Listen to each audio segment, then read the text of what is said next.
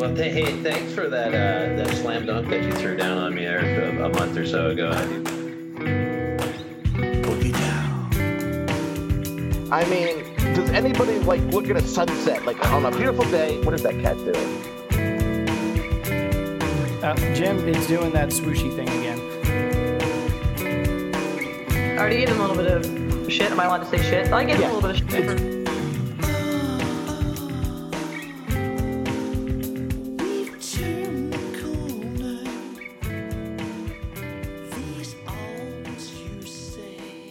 And welcome to episode 50 of the Romantic About Baseball podcast. I'm your host, Adam C. McKinnon. Uh, my co host, Jim, couldn't make it tonight, but I am very privileged to talk to Craig Edwards, uh, writer at Fangraphs. Craig, thanks for coming on, man. Yeah, no problem. So uh, you have taken on the uh, sacred duty this year of the uh, free agency article at, at Fangraphs, something that you know typically Dave, Dave Cameron or Kiley McDaniel would do, but you've taken it on, and I got to say you did a fantastic job with it. This fantastic job with it, and uh, I just kind of wanted to jump right into it and just say, from a bird's eye view, what do you think fans and everyone can kind of expect this year from free agency? Uh, you know, I think the the general consensus is that it's going to be a pretty long, pretty slow winter. I think that uh, you know the guys at the top are probably going to do do fairly well. Um, you know, there's still going to be a market for for those elite players, and there's maybe just enough teams out there who are willing to spend money to get them. But then uh, after that. Uh, you know it's it's going to be it's it could be a long time before some of these guys at the end or maybe even some of the guys in the middle get get signed to contracts just because uh, teams are uh, face a little bit of an uncertain future and they're trying to figure out uh, what their budgets are going to be and you know even though um, you know there's the possibility that that things will be better next season um, generally generally speaking uh, you know the, the teams are already you know have already made announcements that they're cutting payroll. They've been cutting minor leagues. They've cut staff. I mean, they're just Right. they're they're cutting, and so uh, that's going to translate to, to free agency as well. And it's gonna it's gonna hit a lot of the players that are further on down the line, just because. Um, even though uh, the the class isn't anywhere near as good as it was last season, uh, you know when you had Gerrit Cole, Anthony Rendon, Stephen Strasburg. I mean, tho- those guys are you know just just elite top of line talent uh, at you know the right age. Um, this year's class doesn't have those guys. Uh, it does have a lot of you know interesting, intriguing names, guys who deserve to start on you know potentially contending teams uh, fairly down the list, and uh, uh, even even guys off the list uh, will get jobs. But um, it's it's not going to be uh, it's not going to be incredibly enticing, uh, especially with the non-tender deadline coming up in another month. Right. I I was actually, and I was going to ask you too. Like, I, I, I was almost thinking to myself, you know, even in a vacuum, even if there wasn't all this uncertainty, it, it feels like a really, really kind of a, a weak class in comparison to ones that we've seen in the past. Uh, you know, in terms of like you said last year in particular, had being a really good crop. Um, you know, so I I wonder, you know, you you mentioned, you know, in the article, you know, that the pandemic has depressed you know, spending and things like that. You know, uh, how much do you think that between the pandemic and the CBA, how uh, and the uncertainty around the rule changes like expanded playoffs and uh, you know DH and things like that, what do you think's play would play the biggest factor in all of this? Uh, you know, I think the the pandemic is is the biggest factor, but I think that if you're talking about you know free agency in general, um, this year was always going to be uh, much lower uh, in terms of salary, in terms of payroll, than the previous years, just because it is the last year of the CBA, and uh, teams tend to you know hunker down a bit um, when you know they know that there's negotiations coming up and that they don't necessarily have um, you know the, the the new deal all all set to go. And so you know the payroll was going to drop this year without the pandemic and now you you add in the the, the fact that uh, teams didn't have fans in the stands. Um, you know it, it it makes them go even slower. And then you know you've got the fact that it's just uh, not as good of a, a free agent class. So i mean I, I think that in terms of you know what's the the biggest factor? Um, I think it's still the, the pandemic, but I think that um, the, the it, a close number two is the fact that salaries were going to go down, and then I think number three is the class itself, and then uh, I, I, think you know the universal DH and you know uncertainty around that or around expanded playoffs is is further down the list. Right. I, I, I, it's like almost the collision of all the all the factors at once. Um, kind of like you said, it was going to happen anyway, but this is probably just making it all a hell of a lot worse. Um, you know, so the article itself really kind of hones in a lot on specific players, but I'm curious if you think there's one team uh, that's going to make a notable impact, you know, given everything that we just said, of course. Um, is there one team that's going to make a notable impact this year, and why is it the Mets? um, yeah, I mean, it is the Mets because they have an owner who, uh, you know, just bought the team and he's worth, you know, tens of billions of dollars and uh, he'd like to win. And so, um, you know, and it's, it's one of those factors where, you know, we talk about the pandemic at the forefront, you know, Steve Cohen, billionaires at the forefront but also for the Mets, you have the fact that you know they've got almost no guaranteed payroll after the season. You've just got the Degrom and the Cano contracts, and then even those are only a couple years out, and then you've got basically nothing. So I, I think that um, you know the fact that you know, they don't have all, a ton of future obligations would set them up under any normal owner. Um, you know, not the owner that the Mets previously had but uh, you know the the new owner or any more standard regular MLB owner would be looking at this year and saying, "Hey, we can we can spend a little bit in free agency. We can add some payroll." And I, I think that you know the, the Mets are the, the, the name that gets talked about the most. I mean, you're also hearing some chatter about you know the Giants and or maybe the Blue Jays uh, as well. And um, you know it it'll be you know sort of fascinating because you know there really only are three guys at the top of the free agent uh, list who you think are going to be in that hundred million dollar mark, and so maybe you you sh- ship uh, one of those guys to each of those teams, and then you know who knows what's going to happen happen elsewhere, and then obviously the trade market is going to make a, a big difference uh, if guys like Lindor or other guys are are made available. Yeah, I, you know, it's interesting. I was going to ask you about that. The, how, you know, the trade market this year, like like you just said, you know, with Francisco Lindor and and guys like that. How much of an it, do you think that's going to play any more, or less, or about the same Im- impact on the free agent market itself when given all the circumstances we've just talked about? Yeah, I mean, you know, it's it certainly seems like Lindor is going to get moved, and so if you're looking for a top flight shortstop, um, it would seem that you know you could the best you could do in free agency is you know Marcus Semien or maybe Didi Gregorius or maybe you would gamble on you know Kim coming over from from Korea in terms of a shortstop, but you know you you start putting Lindor out there and you know he's he's at another level, and so then that that's another situation where it puts free agents on hold because. Right.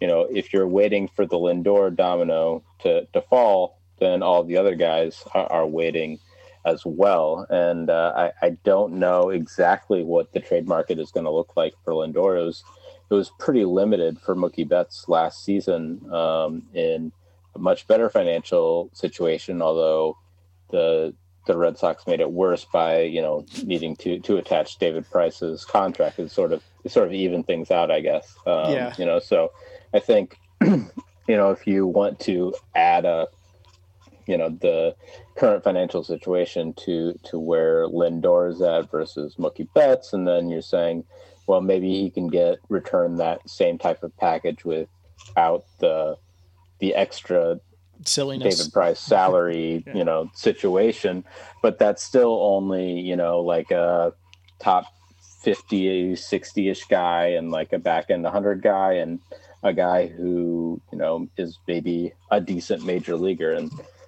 maybe that's what Cleveland's looking for. Um, you know, that's that's not a ton, um, but uh, we'll see if if how many teams are are willing to to, to make that leap. Yeah, it's interesting because you, you you do look at a lot of the trade market and the and with the the more elite teams in in baseball, you know, look at the Dodgers. I somebody I think it was uh, uh, Ben Lindbergh or somebody mentioned that the Do- two of the three Cy you know top Cy Young vote getters were Dodgers pitchers that were just cast aside or t- traded away.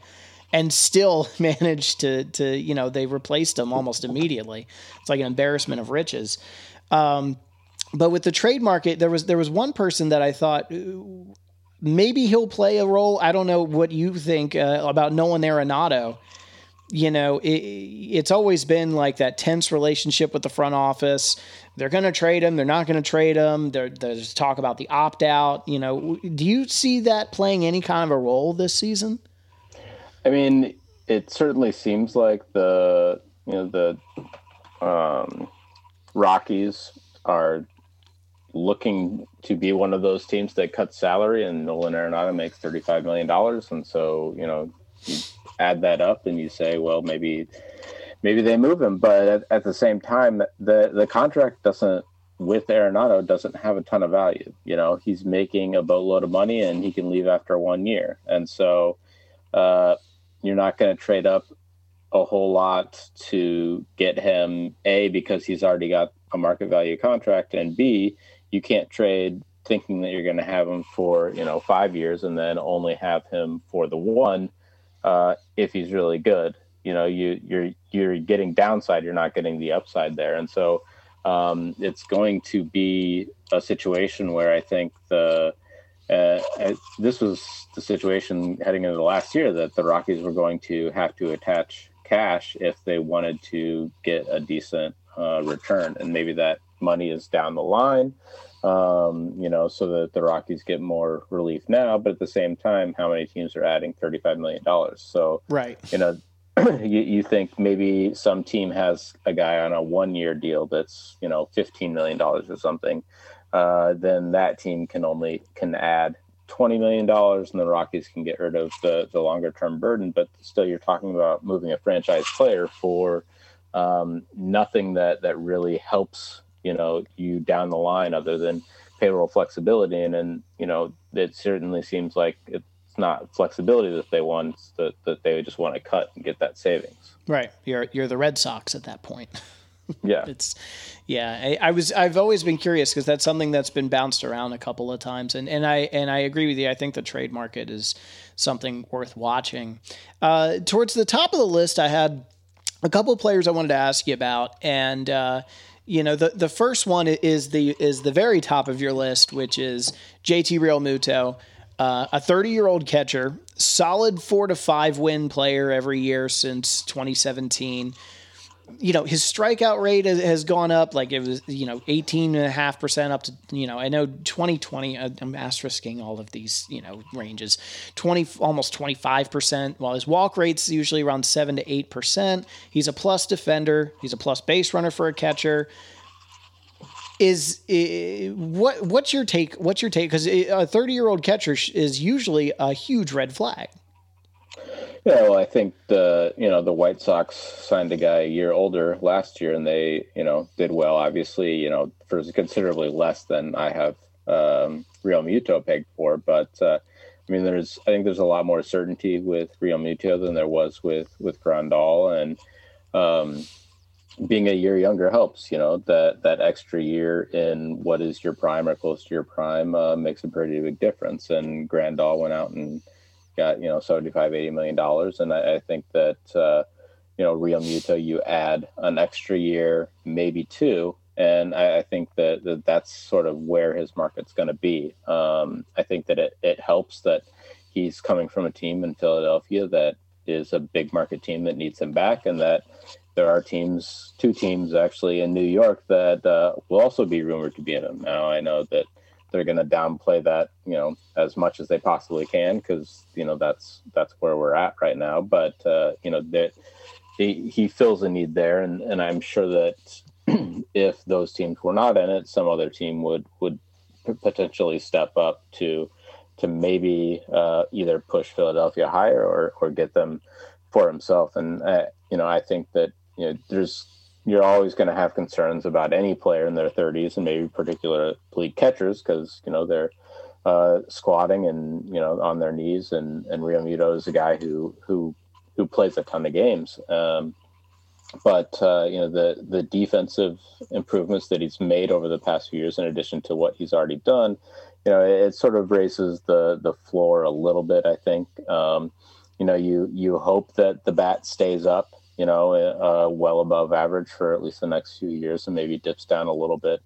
Um, you know, you don't want him to be, you know, the the DH first base guy at 34, 35, but um, you know, if if the the catching wears down and he still has the bat, you can you can look at that as well. But I think that uh, in this class, um, if you're looking for an elite player, um, he's the guy that that I would take over over Springer. Sure. And do you think?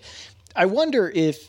In, like you kind of hinted, you know, this is it's not uh, unheard of for a catcher to end up in that sort of DH, you know, first base position after a few years. Do you do you wonder if the by him by the Phillies not making the the the effort to re-sign him while he was under contract, he goes to free agency. The contract gets bid up, and then we could end up in that situation. And then the Phillies are are sitting on yet on another high ticket contract or a contract that just sort of furthers the perception of you know them signing bad contracts. Yeah, I mean, I think that you know they've you know they've they've gone out in in free agency and spent in order to sort of attract um, you know basically win their fans back after they you know were were, were down uh, pretty far down for for a few years there and you know sometimes it takes it takes some of those moves to uh, you know get get fan interest get the season tickets up and that certainly worked for the Phillies of course uh, in order to sustain that, you actually have to start winning. Right. Um, and so now they're they're at the point where um, they need to they need to actually win some games, and it's a weird situation where uh, the Realmuto is a guy that they already have didn't win with, um, and you know they they they could go out um, and spend some of that money elsewhere, but um, they're the the downgrade potentially at catcher is probably bigger than any upgrade they could find uh, so, somewhere else. Yeah, I, I, agree with you. I remember going to Citizens Bank Park when it was a when you could buy nosebleed seats and walk all the way down to the dugout pretty much, and uh, it's uh, it, has been like a wild roller coaster ride in in Philadelphia, and I just I wonder if uh, yeah, if signing him would almost be an, like you said, like an extension of goodwill, like hey, you know, we're trying here, type of thing. uh, but we'll see. Um, the the next guy on the list, you know, marcelo Ozuna. And a full disclosure, if, if, I am a Braves fan, and I I am not on the re-sign Ozuna bandwagon. Um, I kind of and y- you are much more knowledgeable than I am, so you can tell me why I'm wrong on this. But I feel like you know, we've seen this from Ozuna before. You know, he has an a, like a great like elite season, and then is pretty pedestrian the next year. Uh, you know, so tell me, tell me what you think. How, how is this going to shape up for Ozuna? And uh, is am I wrong in saying that? You know, saying that maybe he might be a little bit of fool's gold here.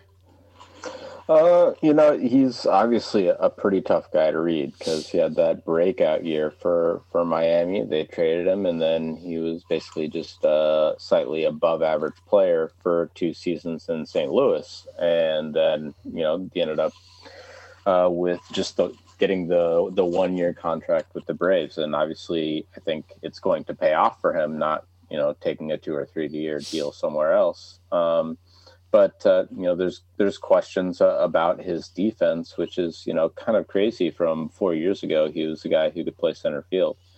Um, and uh, you know you you maybe worry about the some of the decline there. He's he's relatively young, especially for this free agent class. Uh, you know, I think he's he's turning thirty maybe in the next uh, five six months, something like that. So, you know, he's not he's not terribly old for a guy who who can play outfield. But I think that you know there's a lot of teams who are going to say you know this guy's this guy's a DH. Um, the thing is, like you know, when when he makes contact with the ball, he hits it really freaking hard. so, I mean, you would think that that is a skill that could carry you, um, you know, into your later years a little bit. You know, the the that that bat to ball um, is something that that could go well for him for for years in the future. And I think that he'll he he is a guy that you know will be up and down for a while. And you know the problem in St. Louis seemed to be like he could just he just couldn't get the, the ball in the air often enough, and Right. that seemed like much less of a problem uh, in Atlanta this season. And you know if you if you buy that that's the type of player he's going to be going forward, then you know that I think I pegged him for like four years and seventy million dollars, and you know that's that's going to be a pretty good deal for you if if he is that 35, 40 homer player who's going to be, um, you know, in the you know at least one thirties maybe for you know what weighted runs created plus. Um, even as even as a DH, that's going to be a solid deal. But I think that I think teams are going to see see some risk there uh, as well, and, and that's probably going to limit his suitors. But um, there's there's not much in the way of impact bats in this free agent class, and so that that should serve him pretty well. Sure, it's he he makes me nervous, man. He makes me nervous. He's uh, the the two years that you know he had the 143 and the 179 last year. This year, uh, one runs created, weighted runs created plus. He, he needed a 355 and a 391 BABIP to get it, and it's and every other year it's like he can't he just can't string it together, and. uh so yeah, it, it, I, I know a lot of people I know that are on in the Braves Twitter section are, are like you know screaming for us to re-sign him, but I, he makes he makes me nervous. He makes my blood pressure go up, man. Um, Yeah, Braves are two for two on getting the the one year deal Right. guys right now. yeah, it's uh, he, A- AA has a way about him with one year deals, I guess. Um, and so tell me more about, and I'm gonna mess this up. Uh, Hasun Kim, uh, the 25 year old. Um, you uh, projected him for a, an average, uh, projected annual average value of about 12 million a year, 12 se- potential four win player based on the, the Zips projections. That seems like a really good deal.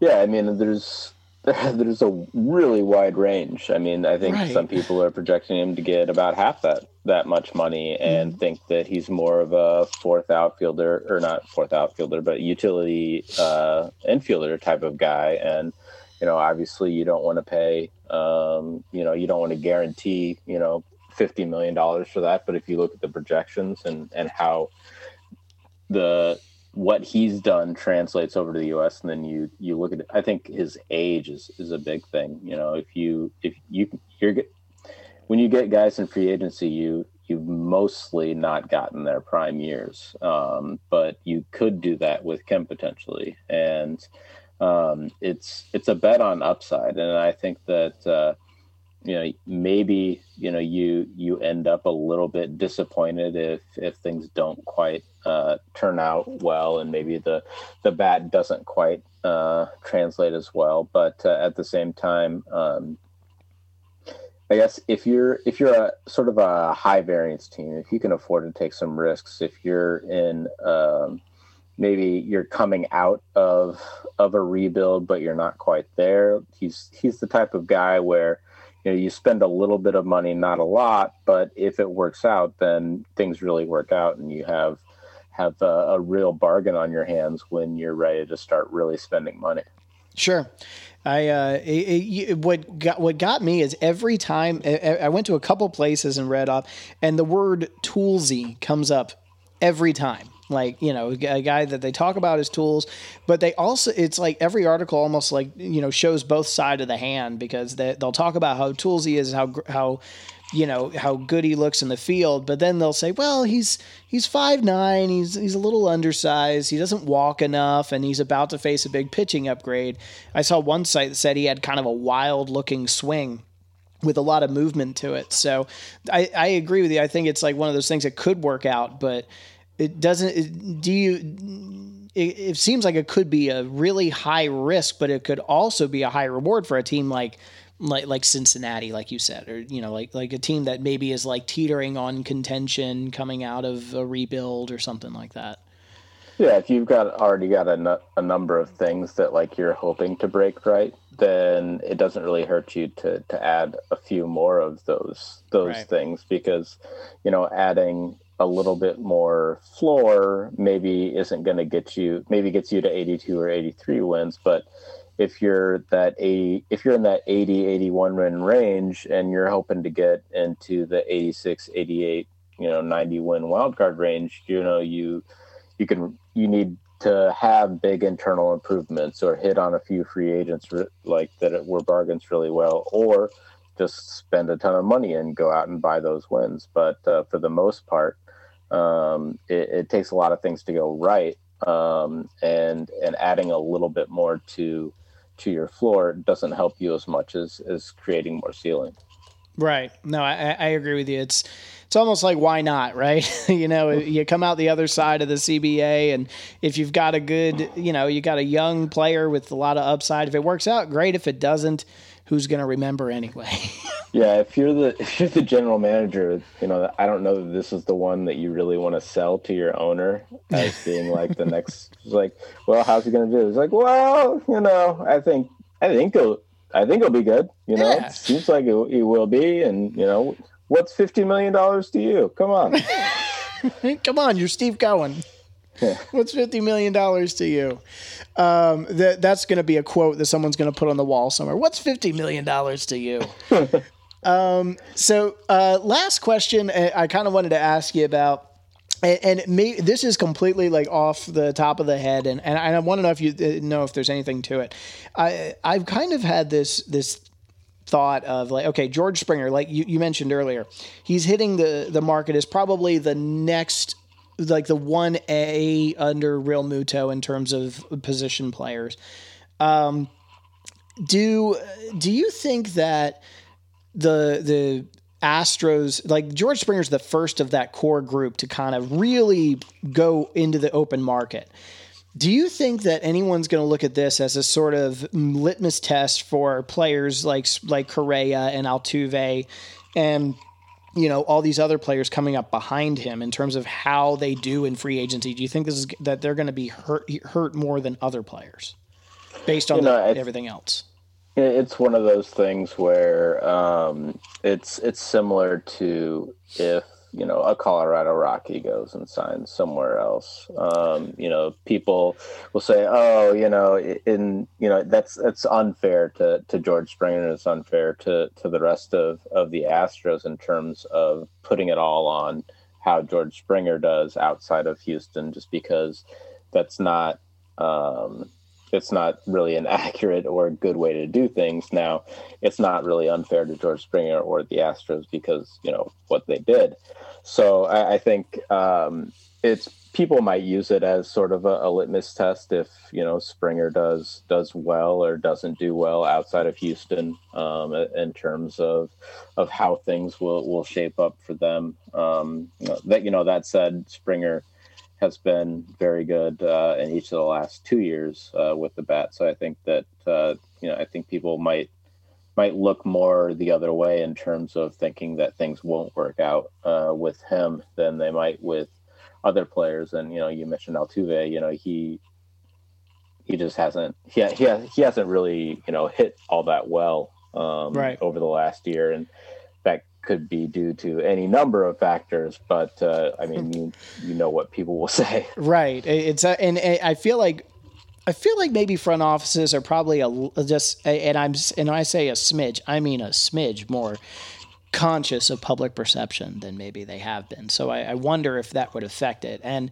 I know I said it was last question, but speaking of public perception, because I don't really want to talk about this guy for the rest of the winter because he uh, he's a very complicated and very frustrating figure talk to me about Trevor Bauer and and tell me why tell me when I can stop having to care about this little free agency parade that he's got going on right now. Well, the Cy Young Award didn't hurt him, I don't think. That's true. Um, you know, uh, you know it. He he is the only elite pitcher uh, out there. Um, so I think that you know if you are looking for someone who's above a number three starter, I guess he's he's the only option. Um, the the question then is you know how many guys, uh, how many teams are willing to pay for that, and what's the structure going to be? You know, I think that he previously said, you know, he was only going to sign one year deals forever. And then all of a sudden he got really close to free agency. And then he was like, well, uh, you know, like uh, those multi year deals kind of yeah. look nice. So I, I think that, I think that uh, he'll, I don't know exactly what the structure of the deal is. I don't know exactly why he was adamant about one year deals before before, you know, I, I speculated that maybe he would end up, um, you know, the, the type of guy who would want an opt out or two, and that's going to bring the total value down. That's going to bring down, you know, some of the teams that may or may not be be interested in in him. But uh, you know, ultimately, I, I, think that you know some teams will will happily pay for his services, and it'll be you know somewhere near uh, a uh, hundred million dollars. Um, you know, if if this had been a full season and he had put up a Cy Young performance, he might be in line for for twice that much. But I don't know that um, you know the the teams are going to do that in this current market and for you know a great you know I guess it's maybe season and a half at, at this point. Um, right. You know, compared to what he had been doing previously. Oh man, I'm not. This is going to be a long haul. Well, we will. Uh, we're going to take a quick break right here, and uh, when we come back, uh, I've got some more some more questions for you. So we'll be right back.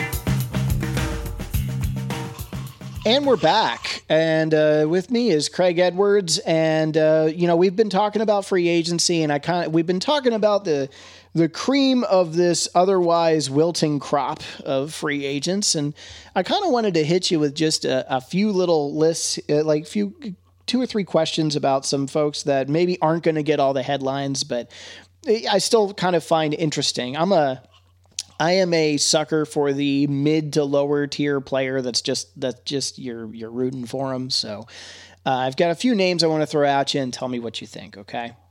So um, of the didn't make the cut old guy pitchers list, who who do you think of this group is is probably the most uh, attractive offer? Not physically because Cole Hamels wins this every time, but like um, Cole Hamels, Jon Lester, or Anibal Sanchez. Uh, that's a tough one. I think I'd probably end up going with with with Lester just because I feel like the the innings are, are more likely to be there. Um, I think you know upside is is Hamels, but uh, you know, and you know Sanchez is sort of like a mix of of the two. You know, you you don't really have the the same performance level, but uh, you know, of the three, um, you know, I'd probably go with Lester, but um, I would probably look for other options if they were available. Does Jake Arrieta enter into this mix at all for you, or is he just off the trail? No, I think that he's. You know, maybe that says more about the group, but I think that he's in that group.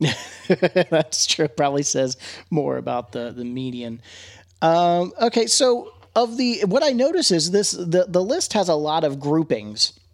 And the one one of them that I did notice was there's a there's a grouping between 15 and tw- 15, 21st and 23rd sits uh, respectively Liam Hendriks, Trevor May and Brad Hand. Kind of guys with closers pedigree, you know, have experience, high-end relievers how of the three of those, you know, to me, it was a lot of people would be I think a casual-ish fan would probably be, even be surprised that these guys wouldn't be sought after. How, how do you see the the path for these for these three people, these these three guys in particular? Yeah, I mean, I I have Hendriks uh, cut above um, the mm-hmm. other guys. I, I, think that that his his performance over the past few years has been, um, you know, basically, you know, best reliever in baseball or something close to it. And so I, I think that um, he is is at the top of the market, uh, but at the same time, I think that the way this winter is going to go, I think it will be tough for him to, you know, get that, you know, four year, um, you know, 70 60 million dollar contract or whatever that that that top reliever might might normally get. And so he gets pushed down and then everybody else gets pushed down. And so i, I think we you know we saw uh, every single team in baseball pass on on brad hand. So i think i i had him um, getting uh, i think like 220 or something like that. But uh, um, I, I don't know if that that's still in, in the in the range of possibilities. Because you know usually what you see is uh, you know all the relievers that are out there get somewhere between eight and ten million dollars for two or three years. Mm-hmm. Um, you have you know a few top guys. You know Will Smith got three forty, a little bit higher. Um, but uh, generally speaking, the entire range of guys get you know somewhere in that two to three years, you know, eight to ten million dollars, and I think that um, it's going to lean towards two or maybe one for some of these guys, but uh, I think they still get somewhere in that range, but uh, maybe a little bit lower than they would normally. I, I think you know relievers are, are one of those uh, sort of luxury items, but at the same time, uh, yearly salary they're generally much cheaper than anything else. So it's sort of a you know, I can go out in free agency and do something. You know, here's here's a reliever who you've probably heard of. Yeah. And you know, it can can help because everybody needs bullpen help. You know, whether or not it's a good idea to go sign these guys, uh, I I would probably lean against uh, if you have other holes. But uh, you know, for you know, getting that extra guy to you know, for a team that's already contending and already doing really well, you know, it's it's it's something you do with with sort of the the extra money that you have in your budget um, and I don't know that teams are going to have that in in their budget this year but uh, they they'll still they'll they'll pay something for, for for these guys and it'll be something closer to to their standard rate of pay maybe just fewer years do you think that? Do you want to think that the disparity? Because you know, normally you do have, like you said, you have that sort of top tier of relievers, and then you've got kind of everyone else. Uh, do you think the disparity is going to be a lot smaller? Like we could see, you know, guys like even like Rosenthal or Melancon or that neck, the, those lower tier relievers that still have some, like you said, some name brand recognition. Could we see the the gap in salary between the you know the Hendriks of the world like start to kind of come down to that given the market? Like the yeah, disparity I, won't be as much as normal, I guess. Yeah, I mean, I think that you know it's it's possible that uh, the name or the role won't go quite as far as it as it has previously, but um, you know, at the same time, everybody everybody needs a reliever, and so you know they they all tend to to grab um, a guy or two, and you know maybe you end up with a bunch of guys on you know one one year deals for you know four to six million dollars just because everybody waits the market out, and I think that it's also a position where the non-tender deadline could be really big for them because relievers tend to get overpaid relative to everybody else just in arbitration. And so, um, you know, Brad Hand was in arbitration, but you know, a one-year, ten million dollar deal was too much for him, and any you know semi-established closer, decent reliever is going to be looking at somewhere in between five to ten million in, in arbitration, and so we could see a, a whole slew of guys get become available um, in, in, the next month or so. And so we might end up seeing uh, a bunch of relievers sign earlier to sort of beat that rush. Um, or if they don't, um, there's just going to be a bunch of guys um, out there for a while, um, or, or, at least you know through through December or so until you know it's it, it's another one of those situations where all the dominoes fall and it right. usually happens fairly quickly for relievers. Right. It'll be a flurry of of signings. Uh, so the from th- from 39th to 50th this might be my favorite part on the list because it is because it is like a who's who of who was probably good at one point and may or may not be anymore. It's it's pretty fascinating. So just a quick rundown uh, from 39th down, okay? 39th, Corey Kluber. 42nd, Garrett Richards. 43rd, Rick Porcello. 44th, Matt Shoemaker.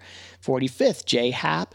46, I'm putting Robbie Ray in there. I know he signed with Toronto, but um, 47, he fits this mold. 47th, Adam Wainwright. And 50th, my buddy, Chris Archer. So I gotta, I wonder, what's your take on, on, on this? Does this group under in a normal market year even make a top 50 list? And my question, my follow up is, what do you think happens to? What do you think? What do you think that happens to this group here? I mean, you know, it's it's a group with some Cy Youngs, uh, and True. top, you know, top two finishes. So I, I, I think in a normal year, um, you know, a lot of these guys, I still think probably end end up somewhere. Um, you know, like maybe you know they get pushed towards the edge, but um, it's it's sort of a, a situation where you know we saw Robbie Ray jump out and sort of get that one year eight million dollar deal, and that's sort of the range that that all these guys are in. Um, most of them are either you know have been hurt recently, you know like Archer and Kluber, and simply can't command the guarantee that they would normally. Other guys like you know Wainwright is you know he's just at you know the age where he can't possibly get more than, than a one year deal. And I think uh, the, the same is true with Happ and, um, you know, Shoemaker looked like things were going really well for uh, a month or two uh, during the season and then uh, missed some time. And, you know, I, I think that, you know, it's, for for all of these guys, it's about finding the right the the right spot, the right fit. Um, I, I think that uh, whether or not they these are the types of players that end up as fifth starters on contenders rather than um, you know the some you know three or four on some rebuilding team. Um, And I think that's the way that, that most of these guys will will end up. They'll get that guaranteed spot in the rotation um, for a potentially good team, but they're not going to get all that much money for it if you had to guess of this group, who who who are you betting on to to do like kind of like what you said, like a four or five, uh, you know, uh, on a on a contender, and and make the biggest impact on wherever they land. I mean, I you know, Kluber is the guy that you know has the potential to to to make the biggest impact, and I think that um, after that, you've got Archer, who um, is coming off of an injury, and he's another one of those guys who maybe things just didn't quite work out in Pittsburgh, and he was pitching a little hurt, and um, he's going to be coming off an injury that isn't um, doesn't have a great track record uh, of Right. success, but he's a guy who um, you know I've always liked, and he's a guy. He, he's the type of guy you hope your team signs. I guess I would say Yeah. because you know that potential's still there. He's not that old, um, and you hope that maybe he you know rediscovers uh, what he had back back in Tampa and and uh, gets gets the right fit. Um, I I think is the best way to put it. Yeah, I, I've I've always you know with Archer in particular, he was always that you know high strikeout. Yeah, he would he would give you some you know he would put up some high ERA, but you know you do look at it, so much of his time at Pittsburgh has so many outliers. Like I, I was looking at it last night, and a twenty percent home run to fly ball ratio like was like it's those types of way out there type of things where I'm just like, man, he always just seemed on the cusp of like he was good, but he always seemed on the cusp of being great. I mean, when he was bad, he seemed on the cusp of like being okay. He always seems like a cusp on the cusp of the tier above where he is now. Yeah, and obviously, you know, the the time in Pittsburgh, you know, it was, you know, it's like, oh, I'm a sinker ball pitcher now, I'm a four seam pitcher now, and you know, Right. he's just trying to work through different ways of becoming successful, and and maybe it, as it turns out, he just wasn't completely healthy, and so, you know, a fresh start with you know some fresh ideas uh, about you know how to to retool him. I think uh, it, it, would it would be a lot of fun to see a, a good Chris Archer again, um, and that's sort of why he's he ends up on the list even at 50, even though you know he probably has to take a one year deal with an option for uh, a second year where if he does work out the team gets um, gets a, a, second good year of him. Yeah like a team or vesting option or something like that. Um, okay well craig before i let you go uh, you know give give the the listeners something uh, one player one thing something to watch this off season that not everyone else is talking like something that will take most people by surprise except for Craig Edwards. oh man, tell you what, this question took me by surprise. um, I'm really fascinated to see what happens with DJ LeMahieu. Um, I think that contract wise, if you look around, I'm I've got to be the low guy um, on him. I'm just I'm very skeptical that that the market turns out uh, his way. I know that it seems like the Yankees really want to re-sign him, and it seems like there'd be interest from from other teams given the the last year and a half he's he's had with the Yankees. But um, I'm really interested interested to see if he gets you know that 50 60 70 million dollar contract because um, you know i just like I, I, look at it and i just i just don't see how that happens for a second baseman in this market who's 32 years old. Um, and you know, I, I could very well be wrong, but um, that's one of those that's one of those things where um, I was just sort of surprised at how much of of an outlier I was, and you know, similarly, like um, I you know I had Marcus Semien um, ranked higher than it seemed like everybody else, and I, I just wrote about that uh, recently, and so um, it's I, am interested to see how Semien does because I would take Semien over LeMahieu, but it seems like the consensus is is something is something the opposite uh, of that. So right, you know, I, I'm I'm I'm kind of interested to see see how those two players both go, and you know, me being wrong about their contract doesn't necessarily mean I'm also wrong about the players, and not that LeMahieu's bad, but um, you know, I, I, I see Semien potentially falling through the cracks here, and um, he, he's a guy I would target if, if I had a little bit of money. Yeah, that's well, that is some that I'll be I'll be keeping my eye on that one because uh, LeMahieu's a, a player that fa- his profile just does not it, does it almost like it doesn't match it would it would match better in a different era or something like that. He, he's just that type of player. It's really intriguing.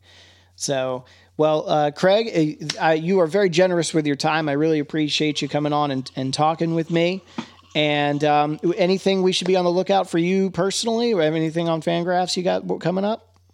Uh, you know, I'm I'm trying to get back in the off season groove and and uh, get get stuff uh, pumped out every day. But uh, so um, nothing in particular that that I'm working on uh, right now. Just sort of uh, reacting to the news a little bit here and there. So but as things happen, um, you know, just always go to Fangraphs and see what me or everybody else has to say. That's right. Well, I, I very much appreciate your time and uh, hope you come back and see us. Thanks, man.